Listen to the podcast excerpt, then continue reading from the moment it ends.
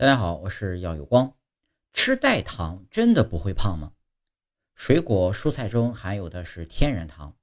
添加糖呢，则是在食物加工过程中加入的糖和糖浆，比如配料表中的蔗糖、果糖、葡萄糖。日常生活中常见的如白砂糖、冰糖、红糖、绵白糖等等，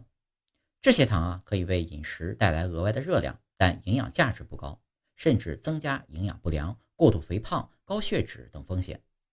近几年出现了很多无糖食品，使用的呢往往是天然的甜味剂，包括甜菊糖苷、罗汉果苷、甘甜甘草甜素等等，以及赤藓糖醇、木糖醇、麦芽糖醇等。这种糖醇类的代糖啊，在甜味上接近或小于蔗糖，通常呢不会引起血糖的升高，在能量上普遍低于蔗糖。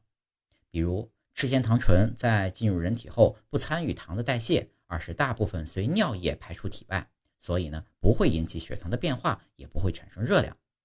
但也正是因为糖醇不易消化，过量进食糖醇会导致消化不良，如腹胀、腹痛和腹泻，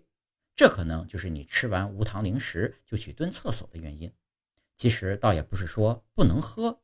离开剂量谈毒性也不科学，多注意均衡饮食，给打工摄入点甜也挺好。